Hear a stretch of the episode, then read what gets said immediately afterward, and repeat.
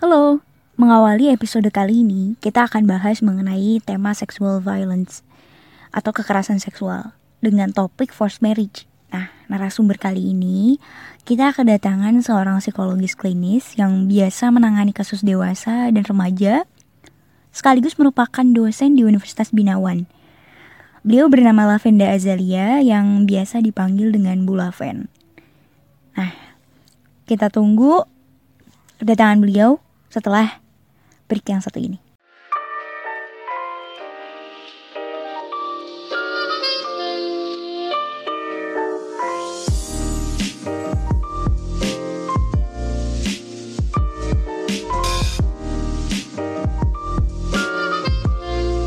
Halo teman-teman, nah di episode kali ini kita akan bahas tentang tema kekerasan seksual atau lebih tepatnya kita akan bahas spesifik untuk kekerasan seksual tapi di bagian di topik uh, forced marriage atau artinya uh, pernikahan yang dipaksa. Nah kita udah kedatangan tamu yang spesial banget nih yaitu Bu Laven. Langsung aja kita sapa. Halo Bu Laven. Halo, salah. Nah, wah seru banget nih. Oke deh, kita langsung bahas. Bu Laven, sebenarnya apa sih forced marriage itu? Oke. Forced marriage kalau udah dari segi bahasanya aja sudah ada kata-kata force ya. Artinya di situ sudah ada kata-kata paksa. Jadi uh, forced marriage itu adalah pernikahan paksa di mana orang yang menikah tersebut gitu ya, entah itu satu orang atau dua orangnya, dua-duanya itu ada yang tidak setuju gitu ya, uh, atau merasa terpaksa atas pernikahan yang mereka lakukan. Atau dengan kata lain nih, bahasa gampangnya, pernikahan yang terjadi itu sebenarnya di luar kehendak dari mempelainya. Gitu. Oke, tapi sebenarnya apa sih yang menjadi penyebab dari forced marriage itu, Bu? Oke. Nah, ini kalau kita bilang penyebab sebenarnya ini agak tricky ya. Karena ketika kita berbicara forced marriage, uh, forced marriage ini atau pernikahan paksa ini nyatanya nih uh, ini sangat berhubungan sekali dengan norma-norma sosial atau berhubungan sekali dengan beberapa uh, lokal community gitu ya yang ada di Indonesia. Bahkan ini kasusnya nggak cuma di Indonesia ya, tapi secara luas memang ada bangsa-bangsa di dunia ini uh, yang dia secara tradisional turun temurun memang melakukan uh, pernikahan paksa ini gitu. Jadi kalau kita mau berbicara dari kacamata komunitasnya, memang penyebabnya adalah iya si normanya sendiri bahwa memang penting untuk orang tua mengatur pernikahan anaknya, bahwa memang misalnya nih anak-anak di usia tertentu gitu ya di beberapa daerah kan kalau sudah umur 17 18 tahun belum menikah dianggap misalnya yang cewek perawan tua, sorry to say gitu ya kalau bahasanya agak kasar dianggap tidak laku dan sebagainya sehingga uh, opsi yang paling bagus adalah dinikahkan. Kalau belum ada calon ya mau bagaimanapun terima atau tidak tetap dinikahkan gitu. Atau ya kepercayaan bahwa orang tua tahu yang terbaik untuk anaknya sehingga apa pun itu faktor orang tuanya menikahkan entah karena faktor ekonomi mungkin karena faktor uh, kedekatan keluarga gitu ya, mungkin juga karena faktor-faktor lainnya yang akhirnya memaksa anaknya untuk menikah dengan orang yang uh, mereka pilih. Jadi faktornya banyak banget nih dan ini sangat berhubungan banget gitu ya dengan uh, sensitivitas sensitivitas norma atau sensitivitas culture gitu salah. Oke deh. Tapi kalau misalkan secara psikologi nih Bu, apa efek yang akan dirasakan oleh korban forced marriage itu? Oke, kalau kita berbicara uh, efek secara psikologi, ini tentu deep banget ya. Artinya paksaan. Kita melakukan sesuatu secara terpaksa saja rasanya gimana? Salah kalau uh, dipaksa nih, misalnya lagi nggak pengen, lagi mager banget ada di kamar gitu ya, tiba-tiba dipaksa-paksa keluar, disuruh keluar. Apa sih yang salah rasakan kira-kira? Uh, parah moody banget, kesel banget.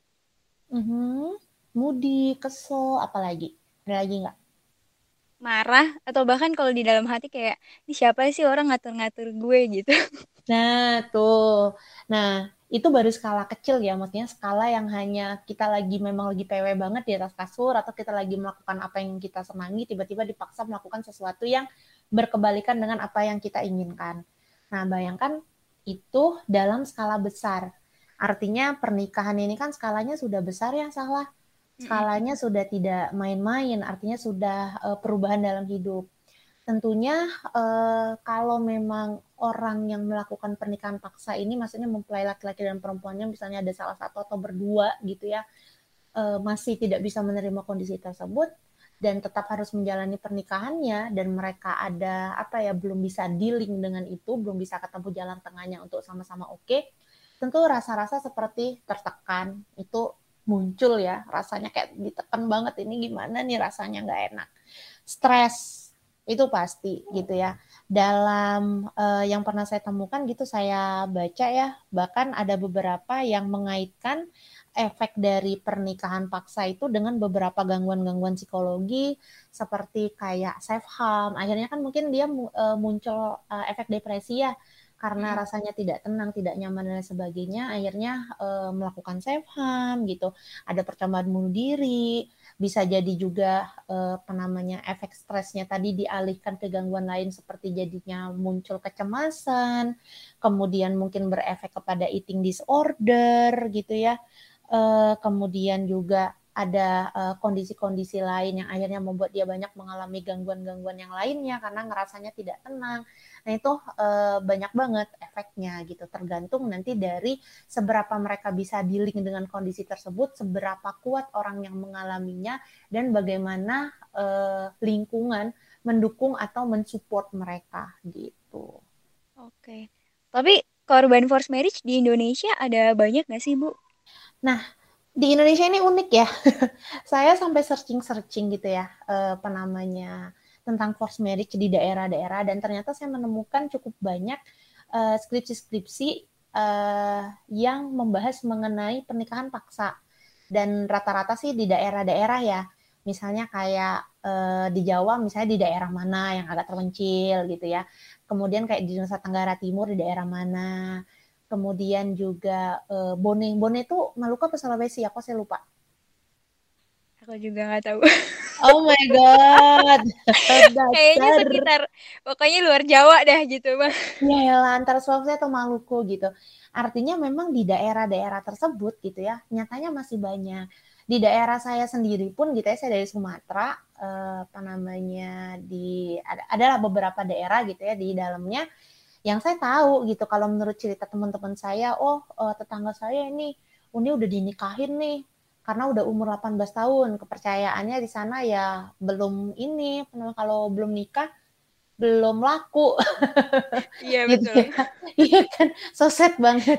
Ya, sehingga mm -mm, diharapkan untuk menikah. Nah unfortunately masalahnya uh, ada beberapa orang kan yang mungkin alhamdulillah kita hidup uh, di dunia yang seperti ini maksudnya ya kayak salah saya dan beberapa orang yang beruntung kita sudah cukup terbuka ya dengan pemahaman orang tua kita paham bahwa itu kurang baik gitu ya untuk ya, ya, uh, kita. Hmm, kemudian kita juga mempunyai kemudahan untuk mengakses informasi digitalisasi kita sudah kena. Nah unfortunately orang-orang seperti itu nih bisa jadi gitu ya.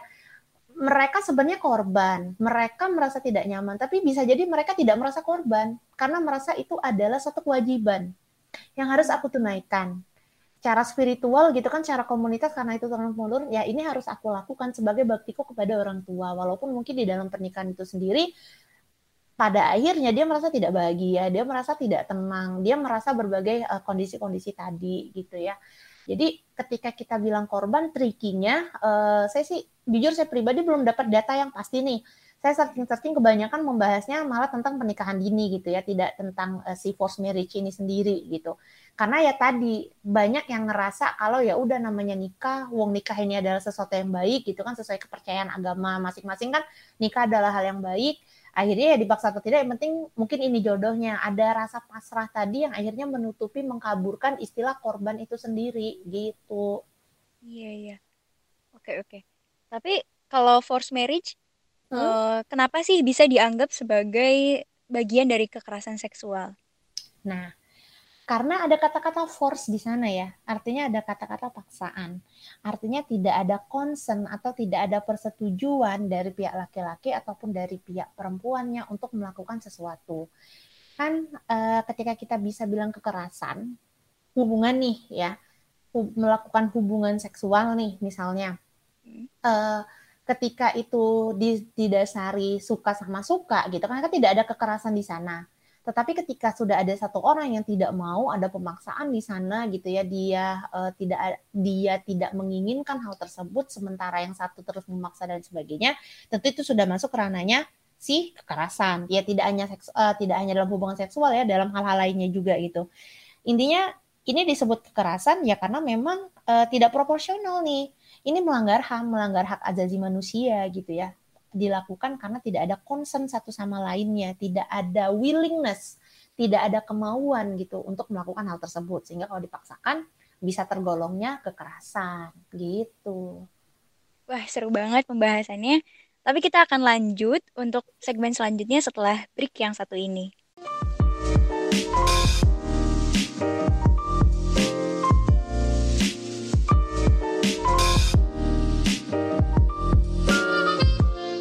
Deh, kita lanjut. Uh, Bu Laven, hingga saat ini, Bu Laven sering nggak sih ketemu sama kasus tentang forced marriage ini? Nah, uh, kalau untuk saya pribadi, pengalaman konseling untuk forced marriage, saya pribadi belum pernah ketemu. Artinya, rata rata-rata ketika yang ketemu, uh, ketika melakukan konseling gitu ya, ketika konsultasi, kebanyakan sih kasus yang lain, kasus yang berhubungan dengan pernikahan, tetapi bukan pemaksaan pernikahan itu sendiri gitu tetapi ada nggak yang merasa tidak bahagia? Misalnya di pernikahannya ya banyak ada saja gitu. Hmm. sehingga kalau uh, saya menemukan kasus yang saya personal menangani sih belum. Tapi kalau saya uh, membaca gitu ya kemudian juga berdasarkan dari cerita teman-teman yang lain uh, tentang forced marriage ini sendiri ya banyak. Bahkan mungkin ya kalau kita tarik lurus mundur lagi gitu mungkin terjadi juga dengan keluarga kita sendiri, entah mungkin nenek, entah mungkin uh, buyut dan lain sebagainya gitu ya. Dan itu bisa uh, dijadikan sumber referensi juga nih. Oh ternyata uh, dulu itu terjadi forced marriage seperti itu. Entah sekarang saya pribadi belum sampai ketemu banget sih. Tapi pasti masih ada. Seperti kata saya tadi masih banyak penelitian mengenai forced marriage dan biasanya di beberapa daerah tertentu gitu yang mana itu memang daerah yang agak terpencil gitu. Oke. Kalau dilihat dari apa ya? Kisaran umurnya kasus forced marriage itu biasanya di umur berapa? Nah, uh, ini tidak terbatas pada umur tertentu ya. Beberapa literatur yang saya temukan jadi beberapa kasusnya ditemukan untuk anak-anak usia di bawah 18 tahun dan itu tentu kena jadinya child abuse, uh, child abuse ya. Beberapa banyak juga di usia di atas uh, 18 tahun gitu ya patokannya di 18 tahun nih ada yang di bawah tapi ada juga yang di atas gitu. Jadi tergantung dari uh, si daerah-daerah itu sendiri. Saya nggak tahu ya kalau di perkotaan tapi semoga tidak ada ya. Kecuali mungkin kalau dia sudah memang tinggal di kota ya tinggal di daerah yang memang sudah modern tapi mungkin dia bagian dari suatu komunitas atau dia bagian dari rat etnis tertentu yang orang tuanya masih sangat memegang teguh kepercayaan tersebut gitu ya mungkin itu masih terjadi atau mungkin uh, something happen. Misalnya uh, dia sorry sorry nih uh, misalnya uh, pernah melakukan hubungan apa gitu ya. Saya pernah dapat nih kasus ah kalau yang kayak gini pernah nih. Pernah melaku, apa namanya melakukan hubungan yang seperti itu ketahuan orang tuanya orang tuanya merasa malu dan lain sebagainya. Akhirnya ya udah e, dinikahkan deh gimana caranya dinikahkan laki-laki mana yang mau menikahi dia gitu. Nah, eh, tapi ya pada akhirnya dia sendiri ya tidak merasa korban karena kan ngerasa tertolong juga gitu ya. Jadi yeah. makanya tadi tidak saya golongkan kepada yang uh, termasuk dalam ngerasa korban gitu karena dia ya udah nggak apa-apa yang penting gua nikah gitu. Nah, itu juga sudah di atas 18 tahun itu di kota tuh kasusnya gitu ya. Nah, kalau di luar uh, kasus-kasusnya ya berim, uh, bukan berimbang sih, cuma maksudnya sangat bervariasi. Bagian di bawah 18 tahun, 17 gitu-gitu ya. Sebagian juga banyak juga yang di atas 18 tahun. Tapi kalau misalkan mau ngebedain antara forced marriage sama pernikahan dini kayak child abuse itu cuma dilihat dari umurnya aja nih Bu Laven. Iya, jadi uh, ketika itu dia child abuse ya, memang dia dinikahkan dan si anak ini nggak mau dan sebagainya itu sudah pasti termasuk dalam uh, apa namanya forced marriage. Karena kan dipaksa nih si anak ya enggak sih? Sementara si forced marriage ini tidak terbatas pada pernikahan dini saja, bisa jadi di atas apa namanya karena usianya bisa jadi tadi di atas 18 tahun.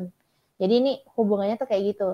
Uh, si pernikahan dini ini bisa ja, uh, bisa jadi bahkan kemungkinan besar namanya udah pernikahan dini ya kalau nggak dipaksa gitu ya uh, termasuknya dalam forced marriage. Sedangkan si forced marriage ini sendiri uh, belum tentu apa namanya hanya mencakup si anak pernikahan anak usia dini saja. Entah ya, kalau misalnya nih kasusnya, saya juga saya pernah nih, nah saya jadi terbuka nih gara-gara ngobrol, uh, nemu kasus-kasus yang kayak sorry to say sudah hamil di luar nikah, jadi mereka sudah melakukan hubungan kemudian sudah hamil di luar nikah.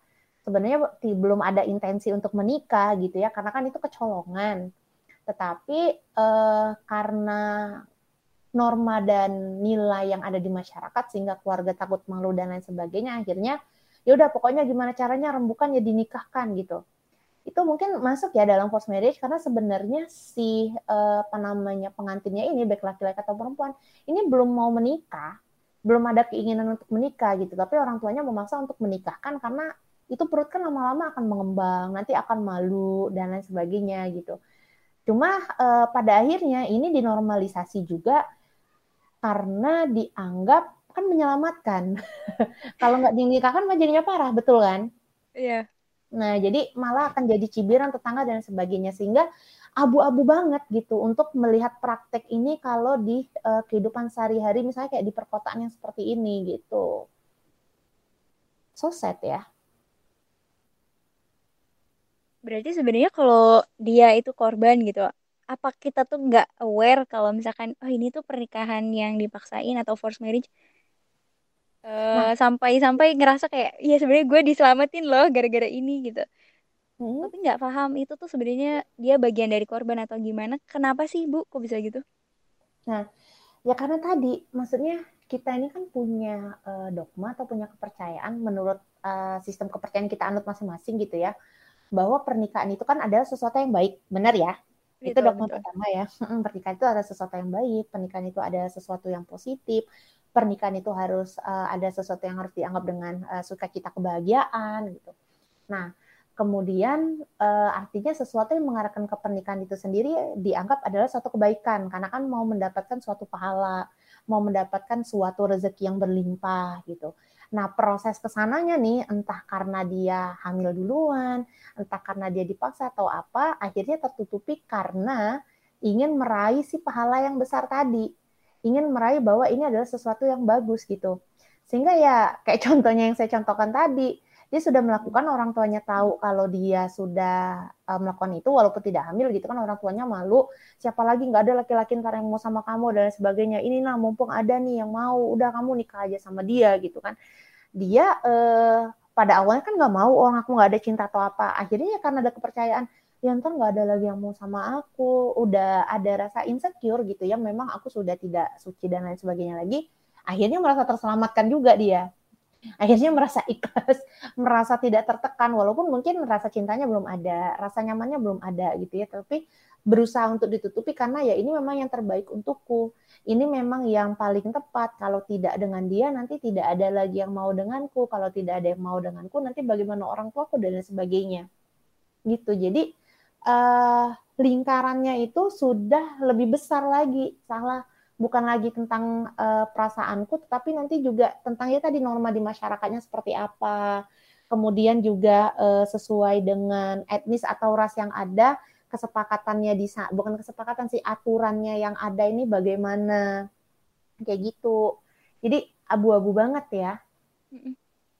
Iya betul. Bahkan korban sendiri pun dia bingung kayak uh, aku korban atau bukan atau bahkan ngerasa ya hampir nggak nggak ngerasa korban sebenarnya tapi kalau misalkan ngebahas ada kan korban-korban yang ternyata ngerasa tertekan dan segala macam how to deal with forced marriage Bu Laven Oke, ini kita berbicara dari perspektif korban ya.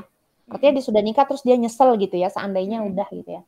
Nah, uh, jadi memang selalu ada pilihan kamu mau freeze atau kamu mau flight kamu mau mantep aja gitu ya, mau tetap aja diem di tempat gitu, atau kamu mau flight gitu ya, kamu terbang, kamu ke mana, kamu uh, apa namanya keluar dari zona itu.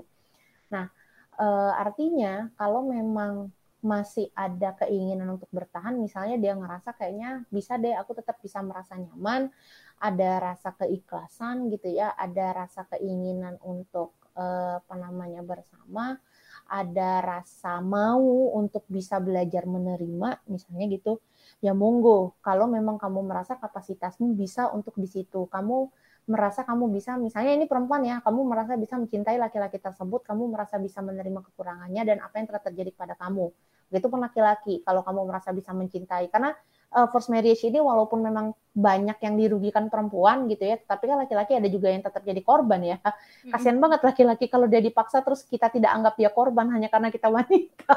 Iya betul betul. Makanya iya, kasihan iya. banget. Iya. Nah saya laki-laki menganggap bisa dealing dengan itu merasa punya kapasitas yang bisa mencintai ya udah oke okay, silakan gitu. Nah, meanwhile gitu ya, kalau memang kamu merasa sudah tidak nyaman, kamu merasa hal ini bukan uh, hal yang tepat gitu, dan kamu bisa untuk keluar dari zona tersebut, silahkan. Tapi tetap pikirkan, karena ya tadi, kalau memang pernikahan yang ada ini karena memang orang tua, mungkin karena ada faktor ekonomi, mungkin karena ada faktor hutang, apa nah, bukan hutang sih, semacam janji keluarga dan lain sebagainya gitu ya. Uh, itu silakan didilkan dulu gitu lihat dulu nih kemungkinannya seperti apa kalau memang mungkin untuk izin ke orang tua dan sebagainya dan kamu benar-benar sudah tidak tahan mungkin pernikahan yang kamu bina pun ternyata kamu merasa tidak bahagia karena tidak merasa ketemu kecocokan dan kamu merasa aku masih muda aku bisa menemukan kebahagiaan di luar dan aku sudah sangat tidak tahan di sini. Dan itu menyakitimu itu membuatmu tidak bisa berdaya dalam kehidupan sehari-hari ya udah flight gitu loh. Artinya uh, kamu harus tetap pikirkan nih sisi positif dan sisi negatifnya. Mana yang bisa kamu tanggung? Kalau kamu masih bisa menanggung itu, ya udah. Artinya dealingnya pelan-pelan coba untuk mengikhlaskan, coba untuk memasrahkan, coba untuk menerima acceptance, uh, mengikhlaskan gitu ya, kemudian menjalani. Namun apabila tidak, pergi itu mungkin jalan yang terbaik gitu dengan tetap memperlihatkan atau tetap menimbang kemungkinan-kemungkinan yang ada di lingkunganmu gitu. Oke. Okay. Kalau dari force marriage ini nggak ngelihat dari sisi korban aja, yang lain-lain siapa sih yang bisa ngerasain efek dari force marriage ini? Sebenarnya lebih ke korban ya kalau force marriage. Artinya kan uh, yang benar-benar dirugikan tuh sebenarnya yang menjalani hal tersebut. Kalau orang tuanya, uh, apa namanya, kemudian juga keluarga besarnya, ya mereka melakukan tersebut mungkin berdampak tapi tidak akan sebesar dampaknya ke mereka yang menjalani. Mungkin nih kalau seandainya, seandainya ini bukan sinetron ya, nyatanya ada gitu di kehidupan sehari-hari gitu ya, ada gitu yang seperti ini. Misalnya orang tuanya tuh sangat terpaksa untuk memberikan anaknya, artinya bukan keinginan orang tua, tapi ya tadi ya, Hunus uh, karena misalnya hukum adat di sana harus mengharuskan si anak ini menikah atau mungkin ada sesuatu gitu dengan keluarga itu yang mengharuskan dia menikah walaupun orang tua sebenarnya nggak ikhlas juga anaknya dinikahkan pada saat itu dengan orang tersebut gitu kan. Bisa jadi orang tuanya berdampak juga ya. Tapi tetap yang paling besar uh, porsinya yang paling besar dampaknya tentunya dengan si korban ini yang dinikahkan baik itu laki-laki maupun perempuan ya. Kalau laki-lakinya ikhlas aman aja artinya perempuan gitu. Laki-lakinya juga ada keterpaksaan di sana mungkin awalnya udah pacaran sama siapa udah tunangan sama siapa karena hukum adat yang berlaku gitu ya karena ada dari keluarga menyuruh mereka untuk apa akhirnya ya menikah uh, terpaksa menikah. Tentu dia ngerasa dirugikan juga dong. Gitu. Ya. saya banyak ngomong gitu ya uh, kalau misalkan nih dari korban udah stres banget bahkan ketika hamil dia baby blues dan segala macam depresinya acak kadut banget mm-hmm. mungkin gak sih Bu Lavin untuk berdamai dengan perkawinan forced marriage ini? Nah uh, selalu ada kemungkinan untuk damai jadi uh, kan tadi jadi sekalian dibahas ya kan tadi dibilang ketika misalnya dia ternyata udah ngalamin depresi misalnya juga sampai uh, ketika hamil dia baby blues okay, uh, kalau sekedar baby blues sih masih bisa mungkin udah sampai postpartum postpartum itu udah yang sampai gangguan banget gitu ya uh, yang sudah lebih deep dibanding baby blues. Apakah kemudian dia masih tetap bisa dealing masih bisa sebenarnya. Jadi uh, gangguan psikologi itu bukannya tidak bisa ditreatment bukannya jadi kamu tidak bisa uh, pulih gitu ya, bukannya kamu tidak bisa bangkit ketika kamu mengalami uh, masalah tersebut. Asal ya tadi, artinya satu uh, lihat dulu juga karena kan ketahanan diri orang masing-masing ini berbeda-beda. Saya misalnya saya mengalami forced marriage, terus uh, teman saya juga mengalami forced marriage gitu ya. Dengan misalnya suami yang sama persis, misalnya perilaku dan sebagainya, respon saya dan teman saya bisa jadi berbeda-beda karena kita punya ketahanan yang berbeda-beda juga gitu ya. Mungkin saya akan yang sedih banget teman saya karena dia mungkin lebih tough gitu ya, dia lebih terbiasa untuk ada di situasi yang menekan dan sebagainya. Dia akan cepat bangkit, dia akan tetap uh, merasa biasa saja, sedih sih tapi dia tetap akan menjalani hidup. Sedangkan saya mungkin saya yang terpuruk, saya yang sedih dan lain sebagainya. Padahal ini sama gitu ya. Jadi bisa lihat dari situ. Artinya uh, kemungkinan untuk bangkit ada uh, dilihat juga dari kemampuan seseorang tersebut, kekuatan dalam dirinya bagaimana. Tahu istilah psikologinya itu resiliensinya. Resiliensi itu uh, istilah untuk ketika kamu jatuh, bagaimana kamu untuk bangkit kembali, kemampuanmu untuk tetap bertahan, untuk bangkit kembali setelah kamu awalnya down, ada di posisi yang turun gitu ya. Nah, uh, itu yang pertama. Yang kedua, bisa jadi misalnya dia lemah dan sebagainya, tapi support sistemnya kuat teman-temannya, eh, kemudian juga sahabat-sahabatnya, entah dari keluarga besarnya gitu ya, atau mungkin bahkan pasangannya yang mungkin awalnya bagaimana ternyata eh, pasangannya menunjukkan bahwa aku bisa loh, aku bisa menuntun kamu, aku bisa jadi imam buat kamu, misalnya gitu dan sebagainya. Apa namanya sehingga dia pelan-pelan bisa dealing, dia pelan-pelan bisa menerima hal tersebut.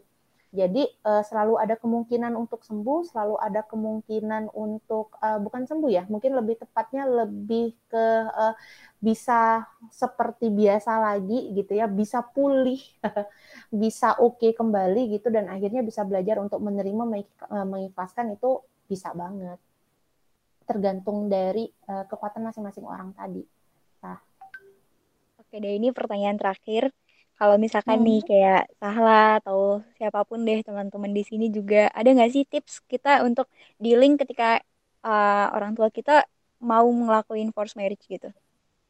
Oke, okay, uh, dealing kalau ada orang tua yang mau melakukan force marriage. Iya, misal kayak ke kita, uh, ke kita, ke diri kita, maksa hmm. untuk nikah sama siapa, bla bla bla. Artinya dealing mau nerima nih? Enggak. di link di sini maksudku kayak um, menanganinya gitu loh kayak karena kan aku juga uh, terlahir dari keluarga yang ya masih menganut adat-adat seperti itu sih belum mm -hmm. kan jadi mm -hmm. akunya harus gimana gitu oh oke okay. berarti lebih uh, ke gimana caranya biar kita bisa keluar dari sana ah, atau iya, biar iya. bisa pelan-pelan ya oke okay, keluar ya jadi uh, kalau memang masih mengandut adat yang seperti itu masih uh, keluarga besar bahkan seperti itu sudah ada perjodohan misalnya gitu kan atau kalau mau nikah harus dengan suku-suku tertentu. Kalau kamu belum kalau kamu nggak dapet suku itu ya udah nanti mau apa yang cariin misalnya kayak gitu gitu ya. Memang yang pertama uh, memberikan edukasi dan pengertian kepada orang tua itu menjadi hal yang paling penting sih. Karena kan di sini kita lihat nih yang megang keputusannya siapa? Kalau yang megang keputusannya nenek gitu artinya kan bagaimana mengkomunikasikan itu ke nenek ke kakek gitu ya kalau seandainya yang megang keputusan itu adalah orang tua, artinya bagaimana kita berkomunikasi kepada orang tua, e, menyampaikan kepada orang tua bahwa kondisinya seperti ini, bahwa yang aku e, apa namanya yang aku rasakan adalah seperti ini dan sebagainya. Pakai komunikasi asertif, asertif maksudnya e, kita bisa untuk mencoba menyatakan sebenarnya yang kita rasakan itu apa, dengan tentunya dengan sopan gitu kan sehingga sebisa mungkin si penerima itu eh sorry orang kita ajak komunikasi itu bisa menerima pesan kita tanpa dia merasa tersakiti. Itu komunikasi asertif. Artinya uh, kita kasih pengertian gitu ya bahwa aku itu uh, ngerasa kayak gini loh pak bu. Aku misalnya belum siap menikah karena uh, aku merasa misalnya aku masih kuliah, aku masih pengen fokus ke sini dulu, masih ada mimpi, masih ada cita-cita yang pengen aku kejar. Kalau seandainya aku uh, tetap memaksakan untuk menikah, misalnya kan dengan ini, aku akan tidak merasa tidak nyaman uh, sehingga bapak ibu bisa nggak untuk ditunda dulu misalnya kayak gitu. Atau kalau ternyata uh, sudah ada gitu kan calonnya dan sebagainya udah kamu harus nikahnya dengan ini. Sedangkan uh, kamu sendiri sebenarnya sudah ada calon yang lain. Bisa juga dikomunikasikan dengan si calon yang lain ini juga gitu.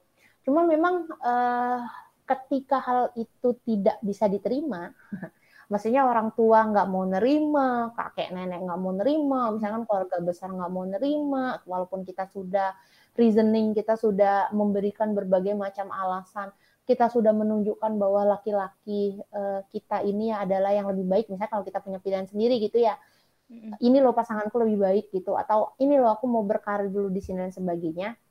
Nah, uh, apa namanya? Kamu selalu punya uh, kesempatan untuk memilih langkah apa yang kamu mau lakukan. Kalau kamu memang mau menerima hal tersebut, mencoba untuk ridho, ikhlas gitu ya, mencoba untuk menerima apa yang ada, ya sudahlah, aku pasrahkan saja, misalnya gitu. Ya sudah aku terima dan kamu merasa oke okay dengan hal tersebut, monggo gitu ya it's your choice, itu pilihanmu. Tetapi ketika kamu benar-benar merasa tidak bisa, kayaknya nggak oke okay nih dan sebagainya, eh, apa namanya tanpa kamu misalnya kayak memikirkan keluargamu, kayaknya kalau aku tidak pun keluarga masih aman dan sebagainya, ya kamu selalu punya eh, apa namanya kesempatan kok untuk menolak hal tersebut, walaupun resikonya pasti ada. Nah, tinggal kamu pilih nih resiko paling kecil mana atau uh, resikonya yang mana. Walaupun misalnya nggak ada resiko yang kecil ya, resikonya gede semua, semuanya susah gitu ya, semuanya menyakitkan semua, ya udah pilihan mana nih yang mau kamu ambil. Semuanya pasti ada uh, resikonya semua. Trikinya di yang seperti itu memang, tapi ya setiap jalan yang diambil pasti ada resikonya kan. Oke deh, kayaknya pertanyaannya udah habis juga, seru banget. Oke deh, terima kasih Bu Laven. Semoga nggak kapok-kapok bahas bareng sama Sahla di podcastnya. Iya, nggak apa-apa. Seneng banget. Keren banget Sahla ih. Oke deh, terima kasih. Mungkin Sahla tutup. Teman-teman semuanya, Assalamualaikum warahmatullahi wabarakatuh. Tapi padahal tadi nggak ada salah. Tambahin aja ntar.